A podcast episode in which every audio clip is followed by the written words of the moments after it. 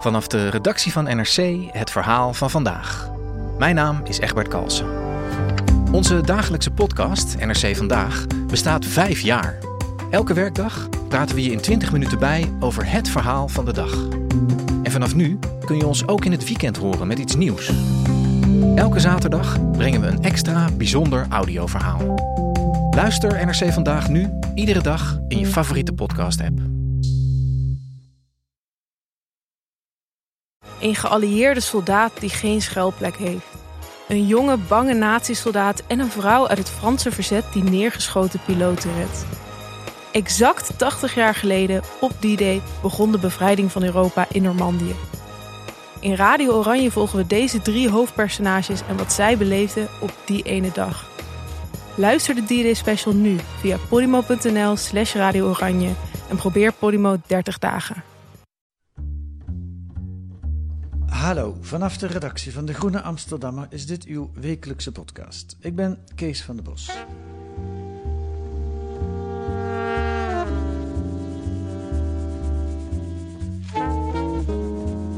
Antisemitisme neemt toe, wereldwijd. Het duikt soms op in de Labour Party in Engeland of een paar weken geleden nog onder jonge aanhangers van Forum voor Democratie. Jodenhaat, het is van alle tijden. Het kan van links komen, het komt iets vaker van rechts. Het kunnen complotdenkers zijn, maar ook voetbalsupporters. Het kan subtiel, met een verwijzing naar een Joodse neus, of het kan grof, met een grapje over de holocaust. In alle gevallen is het verwerpelijk. Waarom is het zo hardnekkig? En waarom neemt het weer toe? Vooral ook online. Daarover schrijven Rosa van Gool en Koen van de Ven deze week in De Groene. En nu zitten ze hier. Dag Koen, dag Rosa. Dag, Dag Kees. Welkom in de podcast. Ehm, Koen, ik geloof dat ik bij jou moet beginnen, want het artikel begint met een hele vreemde antisemiet. Een aan Lager welgeraakte man die op een vakantiepark in Lage Vuursje woont. Ja. Peter Lagendijk. Beschrijf hem eens. Nou, eigenlijk een. eh, nou, misschien moet ik gewoon beschrijven hoe ik hem ooit heb ontmoet. Eh, nou, ik schrijf inmiddels een paar jaar voor De Groene en je krijgt heel veel tips hier binnen.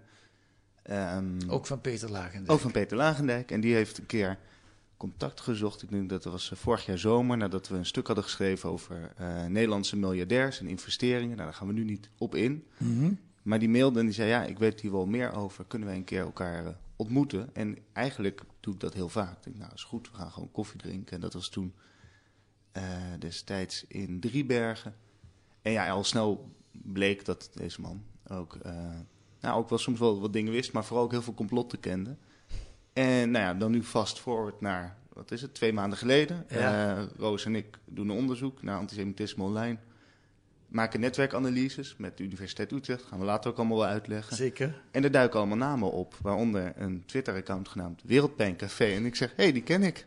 Ehm, Dat is Peter Lagendijk. precies, dus toen hebben we gewoon weer gebeld en gezegd, goh, kan ik hier eens een keer met je over praten? Je komt in die analyse naar voren. En eh, nou ja, die woont dus inmiddels, hij verhuisd van plek naar plek. Hij woont nu op dat vakantiepark bij Lage Vuurs. En het is, ja, als ik hem zou moeten omschrijven, is het een aan lage wal geraakte ehm, ja, miljardair. Hij heeft nog steeds een wit overhemd aan. Hij heeft halflang haar. eh, hij heeft eh, leren schoenen, maar dan ongepoetst. Eh, nou ja, een beetje eh, gewoon ja, iemand die echt eh, is gevallen, zou je kunnen zeggen, typisch. Ooit heel rijk geweest. Ja. Nu een beetje een Walter de Roche Brune, denk ik dan. Ik weet niet of jij die nog kent, van, van Kees van Koot en Wim de Bie. Een beetje, Mm, Nee, maar waarschijnlijk, nou, misschien wel, maar de naam niet. En misschien als ik hem zo zie wel. Ja, Oké. ja. een beetje vreemde man.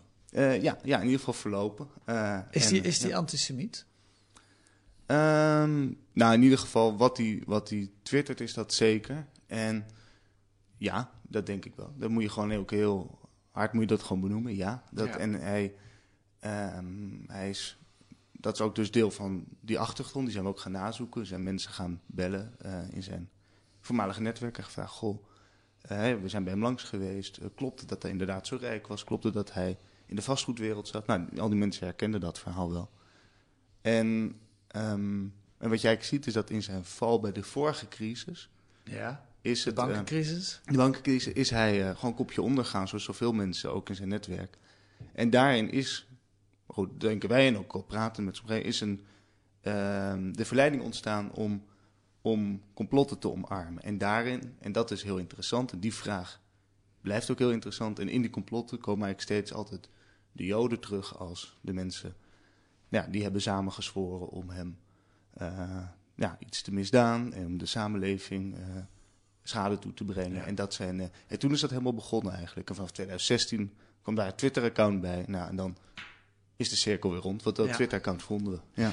Hij, hij, hij lijkt het voorbeeld van een klassieke complotdenker. Iemand die zelf aan lage wal is geraakt en die zijn eigen problemen probeert te verklaren door niet de schuld bij zichzelf te zoeken, maar door complotten te maken. Ja, ja, en ook wel en iets wat ook heel veel complotters, uh, complotdenkers wel delen. Ik bedoel, en dat zeker als ze zo verspreiden. Gewoon wel, ik bedoel, dat zijn vaak juist hele intelligente mensen. Ja. Bedoel, je moet al het hele raamwerk optuigen, je moet er heel veel lezen, je moet heel veel tot je nemen.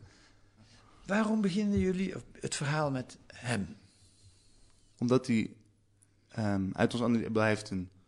Um, we hebben die Twitter-analyse gemaakt, waarbij ja. we eigenlijk zijn gaan kijken hoe wordt er over uh, Jodendom in brede zin in Nederland gesproken. Ja, komen we zo. Oké, ja, precies. en daar komen allemaal groepen uit. En er is één hele duidelijk aanwijsbare groep. En dat is de groep van de complotdenkers. En daar zit hij gewoon middenin. Dus hij is uh, met vrij veel volgers. Uh, meer dan 12.000. ongelooflijk veel tweets. Heel veel interactie met andere twitteraars.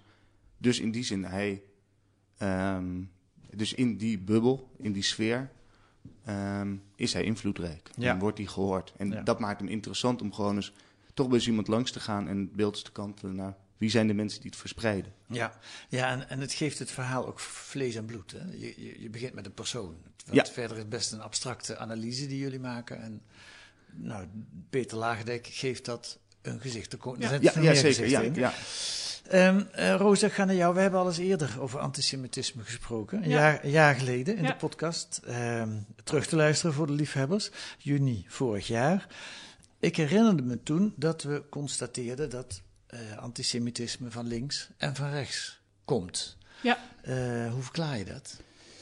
Um, Kun je dat verklaren? Ja, nou, dat, dat kun je wel een beetje verklaren. Dat, uh, ik wil dat even vooraf gaan door te zeggen dat dat niet per se wil zeggen dat het altijd even erg is van al die groepen. Uh, sommige groepen komen veel meer naar voren. In onze Twitter-analyse is rechts veel prominenter naar voren gekomen dan links. Um, dat heeft er waarschijnlijk mee te maken dat ze sowieso veel actiever zijn op Twitter. Het komt vaker van rechts. Nou, in ieder geval in onze Twitter-analyse. Het zou kunnen dat het op andere media anders ligt. Ja. Um, en hoe dat komt,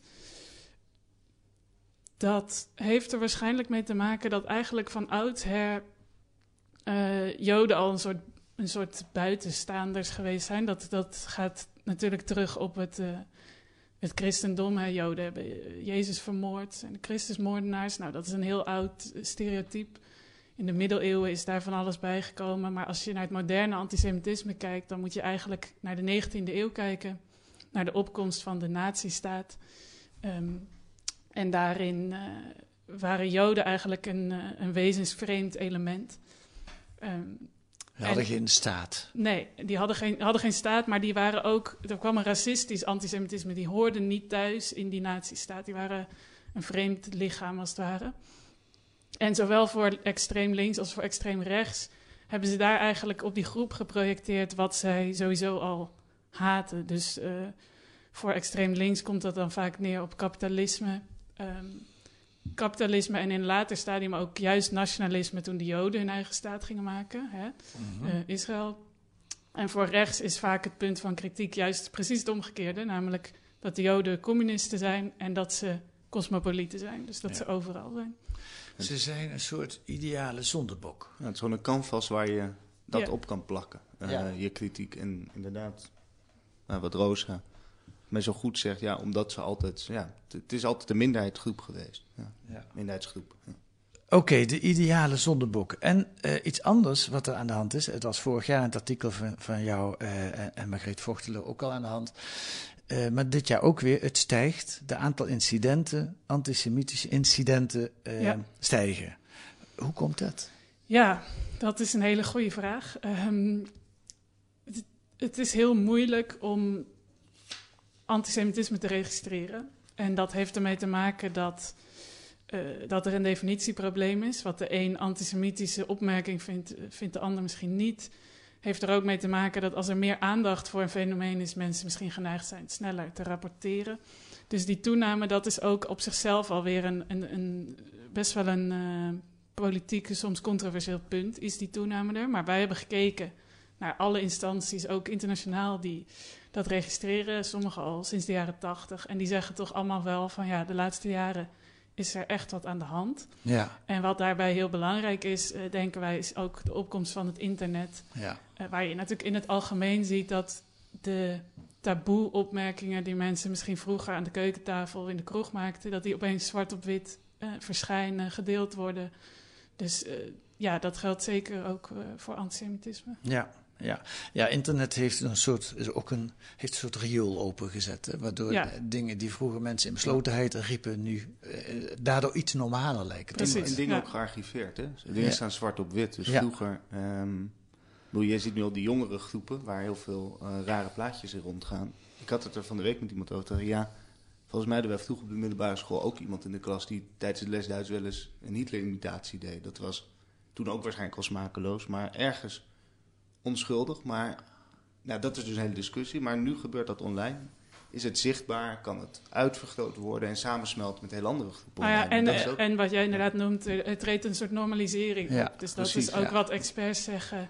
eh, maar ook gewoon wat veel mensen eh, zelf ervaren die eh, van een andere generatie zijn dan wij. Wij zijn in de twintig, maar mensen die ouder zijn die zeggen... ja, ik heb wel gezien dat dat taboe is afgenomen Ja. in de loop der jaren.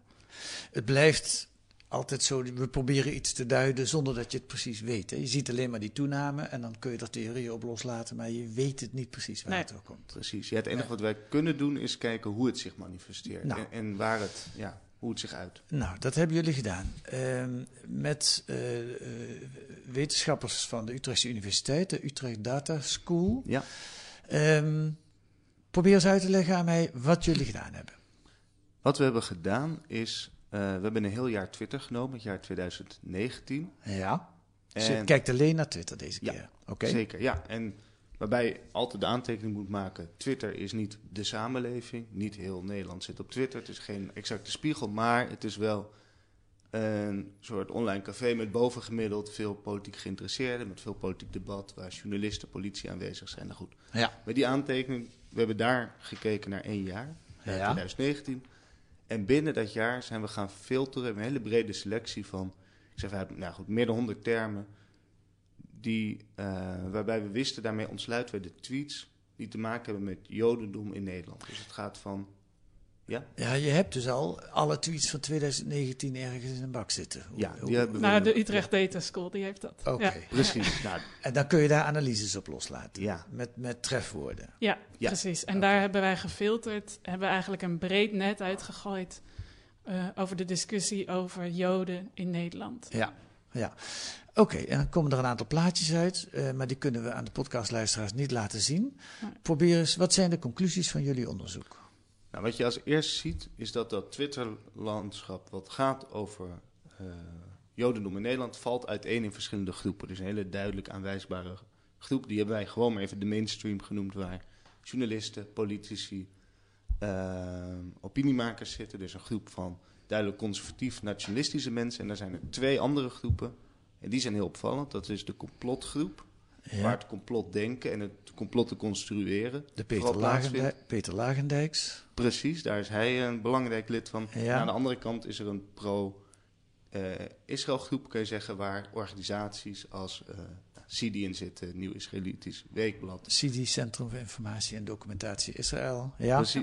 En wat we toen zijn gaan doen, dus we hebben dat hele landschap, dat eh, laten we ook, tonen we ook in de groene. En vooral online tonen we daar nog veel meer beeld bij. ja, Maar wat we vervolgens weer zijn gaan doen, we hebben dus al die groepen. En vervolgens zijn we gaan kijken hoe praten deze groepen over deze thema's. En hoe onderscheiden ze, hoe onderscheidt hun taal zich ervan. Dus dat heet, nou, noemen we ook, dat heet een discoursanalyse. ja. Maar in veel simpelere taal is dat gewoon heel simpel. Hoe, met welke woorden gebruiken ze als ze het hebben over jodendom, jood zijn, antisemitisme in Nederland. En dat zijn we met elkaar gaan vergelijken. Maar eh, even voor mijn beeld, dat betekent woorden als rotjood of sluwerjood Ja. of... eh, Inderdaad, ook combinaties van woorden. Ja. Ehm, dus je, om een voorbeeld te geven, eh, je kunt de complotdenkers, hun taal kun je dan vergelijken met eh, de taal van de mainstream bijvoorbeeld. En Ja. dan zul je zien dat Een deel van die termen gebruiken zij beide veel. Een aantal termen gebruikt alleen de mainstream. En een aantal termen gebruikt alleen de complotdenkers. Ja, wat op zich uh, wel een klus lijkt mij. Uh, hoe, hoe, hoe maak je uit wanneer iemand een complotdenker is en wanneer iemand tot de mainstream uh, behoort? Dat blijft altijd heel ingewikkeld. Nou, wat je wel ziet, kijk, het programma wat wij hebben gebruikt um, om dat netwerk te maken, die groepeert twitteraars bij elkaar. Dus wij zetten zelf, wij gaan niet tegen de twitteraars zeggen, jullie horen bij elkaar en jullie zijn een groepje. We delen mensen niet in in groepen. Oké. Dat doet een programma. En vervolgens kunnen wij alleen maar kijken welke, nou, ik zeg grofweg zes groepen komen eruit. En dan in overleg met, met wetenschappers, historici, gaan we die groepen labelen. En kom je dus tot nou, ik zei, een mainstream groep. Nou, dan, dan eigenlijk stellen wij onszelf dan de vraag: waarom heeft het algoritme nou deze twitteraars bij elkaar gezet? Nou, een antwoord daarop is sowieso dat zij veel met elkaar interageren, reageren enzovoort. Maar wij kijken dan ook wat, wat bindt hen nou rondom dit thema. Ja. En, ja. Oké, tot zover de analyse. Nu de conclusies. Wat hebben jullie gevonden? De kern is eigenlijk, denk ik, altijd bij dit soort vragen, uh, bij dit soort onderzoeken hoe bereikt het, hoe beïnvloedt het het publieke debat? Hoe gaat het naar de mainstream? En daarvoor zijn we dus heel erg gaan kijken naar de taal. Dus als die complotsfeer op Twitter praat met bijvoorbeeld de mainstream, ja. in welke termen gebeurt er dan? Of bijvoorbeeld als de complotsfeer praat met die conservatief nationalisten op Twitter, wat een grote groep is, dan zie je bijvoorbeeld, uh, laat ik het gewoon heel concreet maken, dat die elkaar heel vaak vinden op. Um, migratiekritiek. Ik geloof zelfs kick-out Zwarte Piet. Wat, nou, die burgerrechtenbeweging gaan we nu niet over hebben. Maar ja, zit er ook die vinden elkaar dan. En kennelijk wordt daar dus op die, laat ik zeggen, aan de randen van die conservatief-nationalistische groep en bij die complotsfeer, die vinden elkaar in een debat. Waarbij dus kennelijk ze Joden weten te knopen aan een kick-out Zwarte Piet beweging. Of Timmermans zit daarin. EU-elite, eh, e ja. dat soort, dat soort uh, termen. Dan krijg je van die cirkeltjes die elkaar overlappen. Cirkeltje van de complotdenkers overlapt deels met de conservatieve nationalisten. En, en, en, en het over, overlapt ook deels met de mainstream. Uh, maar wat zegt dat nu, dat dat overlapt? Wat kun je dan concluderen? Nou, kijk, je kunt, je kunt niet per se zeggen dat uh, al die termen die in die cirkels van ons staan, dat die allemaal antisemitisch zijn. En dat al die mensen die die termen gebruiken antisemitisch zijn. Dat kun je, uh, denk ik, niet zeggen.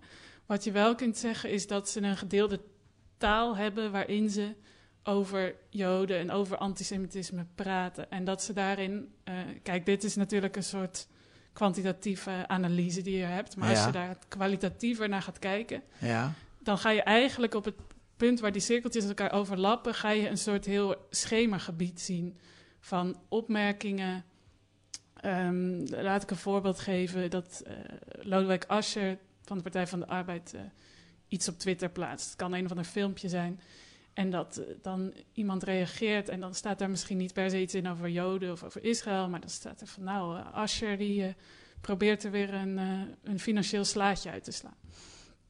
Nou ja, eigenlijk, ja, ja, eigenlijk ga je, ga je op, op, die, op die grensvlakken ga je ook een beetje de twijfelgevallen uh, van antisemitisme uh, vaak vinden in dat soort termen. Dus als je bijvoorbeeld kijkt naar de complotdenkers en de mainstream, dan zie je bijvoorbeeld uh, zionistische belangen daar staan, geloof ik. Dat is dan typisch ook zo'n term die je heel neutraal zou kunnen bezigen, maar die ook vaak toch wel meer in een nou ja, heel negatieve of complotachtige context voorkomt. En, en, betekent het dat je door die cirkels die elkaar overlappen kunt zien waar de twee sferen elkaar raken, ja, waar ze contact precies, met elkaar ja. hebben? Oké, en wat zegt dat dan weer? Wat, wat, nou, wat hebben ja. we eraan om dat te weten? Nou, dat is een hele belangrijke vraag. Van, kijk, door, maar dat is een beetje wat wij denken, door de taal, de gemeenschappelijke taal te begrijpen, te kijken hoe praten nou, dit conservatief nationalisten met die complotdenkers online. En waar, in welke gesprekken vinden ze elkaar? Ik denk als je de taal begrijpt, dan begrijp je ook de routes van hoe obscure ideeën, en, uh, antisemitische ideeën, uh, verder het publieke debat in kunnen reizen. Dus als, we, je, hebt, als je, uh, je hebt gewoon een heel deel van Twitter, wat voor iedereen, waarschijnlijk als wij inloggen, dan kom je heel snel in de politieke gesprekken en dat soort dingen. En soms duiken daar hele vreemde theorieën op, vreemde, vreemde plaatjes. En wat wij interessant vinden is om eens te kijken, stel dat we nou het debat in groepen ophakken, kunnen wij vinden vanuit welke groepen dat komt en waar die elkaar ontmoeten en waar die elkaar raken. En als we dat weten, wat zegt dat dan? Eh, is dat om mij alerter te maken? Als de term Rothschild valt, let op, dat kan antizionistisch zijn? Of Ja, wat? het kan antisemitisch zijn. Ja, je kunt het Of natuurlijk ook, je kunt ja. het natuurlijk ook eh, historische zin over Rothschild hebben, absoluut. Maar ik Ja. denk dat dat wat jij zegt heel belangrijk is. Dat je, ehm, nou ja, de historicus Bart Wallet, die ik voor dit artikel heb gesproken, die legt dat uit als een, een cultureel archief. En dat is eigenlijk een term die hij ook leent eh, van eh, Gloria Wekker, die daar mee bezig is als het gaat om koloniaal verleden. Maar hij zegt, we hebben eigenlijk ook zo'n archief als het gaat om anti-Joodse stereotypen. Eh, de rijke Jood met de grote neus. Sluw. iedereen kent ze. Ja. Je weet niet precies waarom, want je hebt niet op school geleerd of zo, maar je kent ze wel. En ik denk dat onze analyse inderdaad laat zien dat dat heel gemakkelijk dat soort stereotypen het debat insluipen als het gaat over Joodse politici of, of kunstenaars of, of wie dan ook. En is dat ook wat jullie ermee willen? Om daar tegen te waarschuwen? Kijk uit voor die stereotypen? Of wat wil je? Wat, Ja, wat- ik denk eh, wel dat we willen laten zien dat die normalisering eh, best wel schokkend is. En ook, ook hele reële gevolgen kan hebben. Ik bedoel, gekke mensen op het internet, die zijn er altijd. Maar als je bijvoorbeeld gaat kijken naar Amerika of naar Duitsland, dan heb je echt de afgelopen jaren een aantal antisemitisch gemotiveerde aanslagen gezien, op synagogen ook. En eh, nou ja, wij hopen natuurlijk dat dat hier nooit eh, zo ver zal komen. Maar ook in Nederland worden synagogen vaak bewaakt.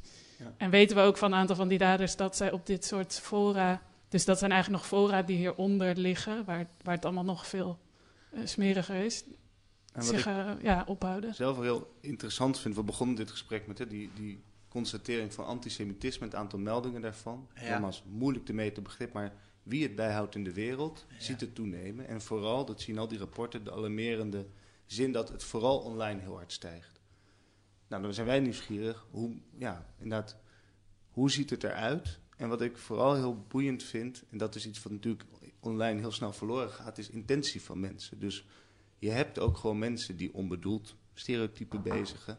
En je hebt gewoon uitgesproken neonazies. En, en die versmelten online heel makkelijk. En heel veel dingen die ook als grappig zijn bedoeld, of een onschuldig bedoelde meme, kan voor iemand anders weer heel wat anders betekenen. Ja. En dat is interessant dat zodra dat allemaal online samenkomt, vormt dat best een groot geluid. Ja, waar natuurlijk tal van individuen in zitten. Maar nou, daar gaat wel normaliserende werking vanuit. Dus iedereen lacht om dat soort grapjes. En, en betekent dat dat ik het zo mag samenvatten? Wat jullie, eh, nou iedereen, alle mensen die het bijhouden, constateren toename van antisemitisme. Jullie zeggen, ja, ook op eh, Twitter zien we dat ook. Ja, die toename heb je niet echt onderzocht, maar je ziet wel dat het heel veel voorkomt. En je ziet dat het sluipenderwijs normaliseert. Is Ja. dat eigenlijk de, Ja. de hoofdconclusie? Ja, en dan wat daarbij ook belangrijk is, is eh, mainstreaming. Dus Koen noemde dat al even. Hè? Die gekke mensen, die heb je altijd. ja. Maar op het moment dat eh, grote media met een groot bereik of politici met een groot bereik eh, dat soort terminologie of theorieën gaan overnemen, dan, nou ja, dan is dat is echt wel een grote stap in normalisering. Misschien het grootste, of tenminste recente voorbeeld wat bij mij opkomt van normalisering, is, een, eh, is zo'n NOS-bericht van, ik zeg het uit mijn hoofd, najaar 2018. Dat was een stuk over, ehm, Soros. over George Soros, George ja. Soros, nou, de Amerikaanse, Hongaarse filantroop en, en de tentakels. En daar zaten allemaal beeldspraak in. De Joodse... De eh, Jood man. Soros Ja, begonnen ja. het, geloof ik. En zijn Ja. tentakels overal heeft hij die. Daar heeft de NOS heeft dat schielijk teruggetrokken na de kritiek. Zeker, tuurlijk. Ja. Maar Ja, dus dat is, dat is ook belangrijk. Dat wil ik nog even wel gezegd hebben. Dat, ehm, we hebben ook Amerikaans onderzoek gebruikt, eh, gelezen. En die hebben iets soortgelijks gedaan. En die zeiden van ja, we hebben eigenlijk gezien dat ongeveer 10% van alle tweets over Joden of iets wat daarmee te maken heeft, is antisemitisch. En zij hebben daar een heel systeem voor gemaakt met mensen die dat allemaal turven en eh, ranken. Maar eh, ze zeiden ook, ja, daar stond ongeveer een even groot percentage tegenover, ook 10% dat antisemitisme veroordeelt. Ja. Dus dat, is ook, dat zijn wij ook zeker tegengekomen. Ja. Dus het is niet, natuurlijk niet zo eh, dat we daar allemaal met open ogen in lopen. En ook de NOS is daarvan geschrokken. Ja. Maar je kunt je wel afvragen of dit tien of twintig jaar geleden überhaupt de site eh, gehaald had.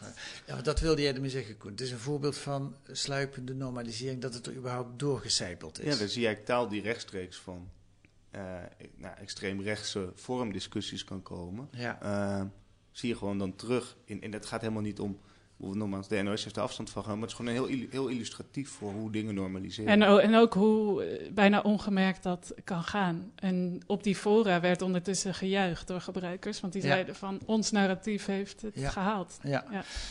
De, de, de, de, moet ik er wel bij zeggen dat Marcel Gelauf, de, de hoofdredacteur van de NOS, die zei... Het was een taalkundige onhandigheid. Eigenlijk waren die laatdunkende termen als tentakels en de Joodsoros, wat in dit geval helemaal niet relevant was om dat te noemen eigenlijk, waren bedoeld om het narratief juist neer te zetten. En dat hebben we, niet, goed, uh, hebben we niet goed gedaan, waardoor het lijkt alsof dat onze termen waren. Ja, dat, is, ja, dat illustreert weer perfect hoe moeilijk het, of hoe voorzichtig je inderdaad online moet zijn met termen. Ja, want wij, nu wij dit doen, uh, reproduceren we natuurlijk ook allemaal van dat soort termen. Dus als je dat doet, dan moet je dat denk ik heel goed uitleggen, wat dat wat dat meeneemt. Ik wil jullie een fragment laten horen van uh, Armand Grunberg. Dat gaat niet over antisemitisme, maar toch ook weer wel. Uh, het is een stukje uit zijn lezing op de dodenherdenking afgelopen 4 mei.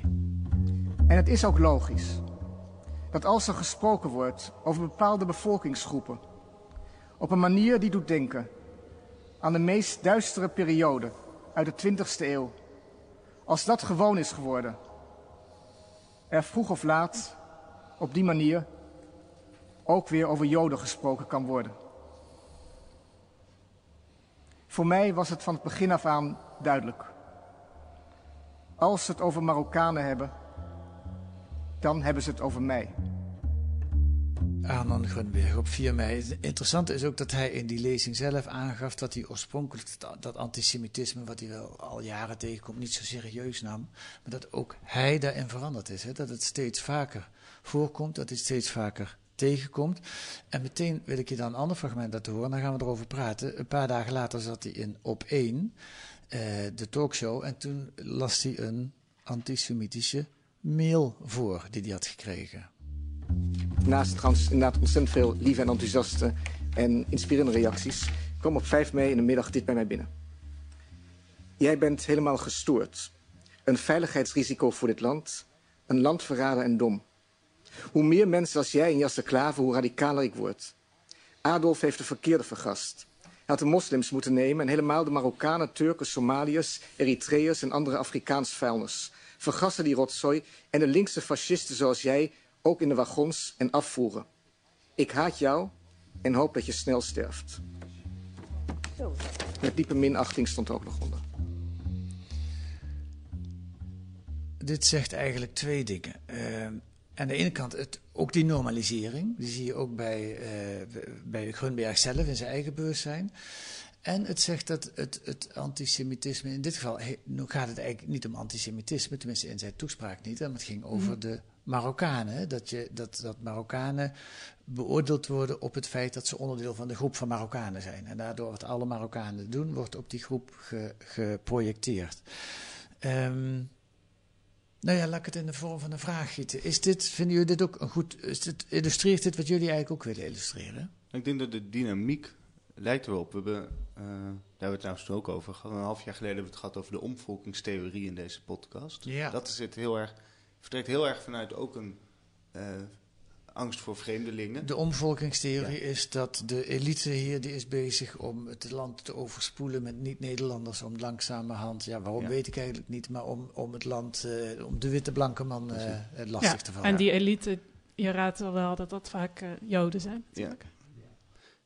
En de dynamiek is inderdaad is heel erg hetzelfde. En je, en je vroeg ook heel erg in het begin, ik weet niet of je daar nou op zoek was, maar van waarom waarom? Gewoon waarom gebeurt antisemitisme of wat kun je daarin terugzien? Um, of waarom heb je überhaupt vreemdelingenhaat? Daar gaat dan deze vraag die Arno Greenberg eigenlijk opwerpt over. En wat we wel terugzien, en dat hoorde Rooster volgens mij ook terug in gesprekken met historici, is dat in tijden van, zeker van crisis en onzekerheid, uh, neemt het ook heel erg toe. Dus daar het ook, dan krijg je heel snel, hè, mensen wankelen, mensen zien dat het huidige systeem niet voor ze werkt of voelen zich bedrogen of slecht behandeld. Nou, dat hebben wij heel erg, dat zien we terug bij zo'n Peter Lagendijk. Ja. Maar er zijn heel veel Nederlanders, we zien het nu ook met corona. En dan zie je meteen, en ook wereldwijd daar ook waarschuwingen voor, uh, voor complotdenken. En opnieuw, en dat is echt een kwestie van tijd, dan kun je de klok op gelijk zetten. En dat zagen we ook heel snel. Uh, heel veel van die complotten centreren zich dan rondom Joden. Ja, ja. Ja, en corona komt ook, eh Ja. er ook een Joods complot achter. Maar dat, is, dat sluit aan op wat jij net zei, Rosa. Aan de ene kant eh, social media en internet is een soort vuilspuiterij die daardoor gewoon wordt. Aan de andere kant, daar komt er dan ook bij, onzekere tijden doet mensen verlangen naar complotzekerheden. Ja, complotzekerheden. En wat denk ik ook wel, eh, als we even weer het historische perspectief nemen, toen dat zo begon, die 19e eeuw, was ook de vorming van nazistaten. Dus deze mensen horen erbij, deze Ja. mensen horen er niet bij. Ja. Nou, nu hebben we natuurlijk ook best wel een heel nationalistisch sentiment in Europa, in Amerika. Hè? En dan zie je eigenlijk dat ehm, de immigranten, de mensen met een migratieachtergrond, te worden eigenlijk daar het eerste doelwit van. Die horen er niet bij. En de Joden hebben inmiddels een beetje een andere positie door alles wat er in de tussentijd eh, gebeurd is. Maar die zitten dan wel weer vaak in dat soort complotten daarachter. Dus die zijn ook nog steeds, ja, toch niet helemaal eh, te vertrouwen. Toch ook een beetje nog vreemd. Ja.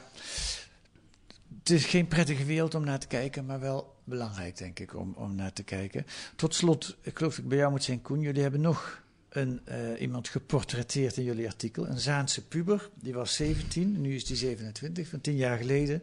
En toen hij 17 was, nou ja, vertel jij maar, wat heeft hij uitgespookt? Ja, nou ja, die, die, ehm, die zat toen... eh, Middelbare school, Ja, hè? precies. Ja, die zat toen ook net op, net op Twitter. En, eh, en las een hoop over het Israël-Palestina-conflict. En werd daar zo boos van. Hij identificeerde zich toen heel erg met de Palestijnen en de, wat hij zelf noemde de underdog in dat conflict. En is toen in woede eh, gaan twitteren. En eh, ik moet zeggen, ik heb het niet helemaal paraat, maar we gaan het zo horen. En dat was zo agressief dat eh, het CIDI besloot om aangifte te doen. En Ja. daarmee is hij, nou laat ik dat alvast maar heel kort op vooruit, vooruitlopen.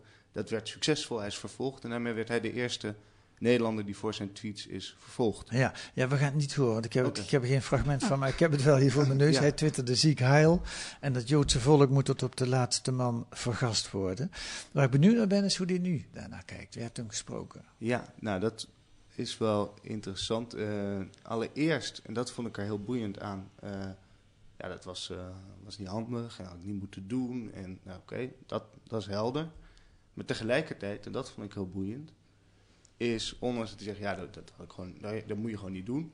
Zat er, eh, zit hij nog steeds op, eh op 4chan. eh, Wat een heel rechtse site is. ja, en in WhatsApp-groepen waar heel veel antisemitische memes, cartoons langskomen. En het interessante is, en daar hebben we het toen vooral over gehad, van ja, eigenlijk gewoon weer hele simpele waarom. En Ja. wat hij zegt, ja, nou eigenlijk is het voor mij inmiddels gewoon humor. Het is heel leuk om, vindt hij dan, hè, om met eh, grenzen te spelen. Hè. Het is ook, hij zei ook heel duidelijk, ja, antisemitisme mag natuurlijk niet. Des te spannender om daarmee te spelen met humor. Maar, en dat vond ik ehm, heel boeiend, tegelijkertijd zegt hij ook, ja, ik zei, ja, vind je het niet gevaarlijk? Want je weet, eh, nou goed, en eigenlijk vond hij dat zelf ook wel. Want hij zei, ja, kijk, ik zit op een aantal fora waarvan je kan zeggen, ehm, voor mij is het humor, voor mij is het een grap.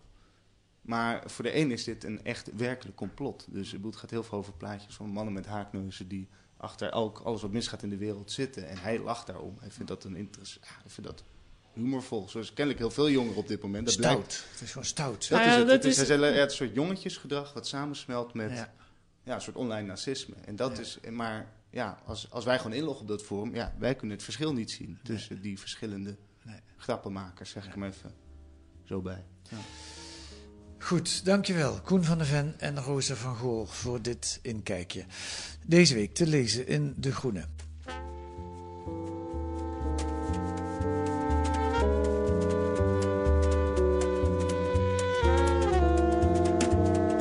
Deze week in De Groene ook een reportage uit Brazilië, waar president Bolsonaro zoveel militairen op sleutelposities benoemt dat een staatsgreep eigenlijk niet meer nodig is. En een profiel van eh, de vooral Vlaamse rockster-psychiaters als Dirk de Wachter en Damiaan Denies. Of Denijs, hoe spreek je dat uit? Denise. Denise toch, hè? Waarom proberen juist deze zielzorgers onze maatschappij te duiden? Dat kunt u lezen in De Groene. Met een abonnement of een proefabonnement ga dan naar groene.nl en dan leest u hoe u voor drie maanden De Groene kunt krijgen voor 30 euro. Ga naar groene.nl. U kunt reageren op deze podcast via de mail. Stuur dan een mailtje naar podcast.groene.nl. U kunt ons ook sterren geven in uw podcast-app of een korte recensie. Uh, met kritiek of met complimenten, daar worden wij weer blij van. Volgende week zijn we er weer met analyses en achtergronden bij het nieuws in deze podcast van de Groene Amsterdammer. Die deze week werd gemaakt door Daan Stoop en Kees van der Bos. En de muziek is A Tune for N van Paul van Kemenade.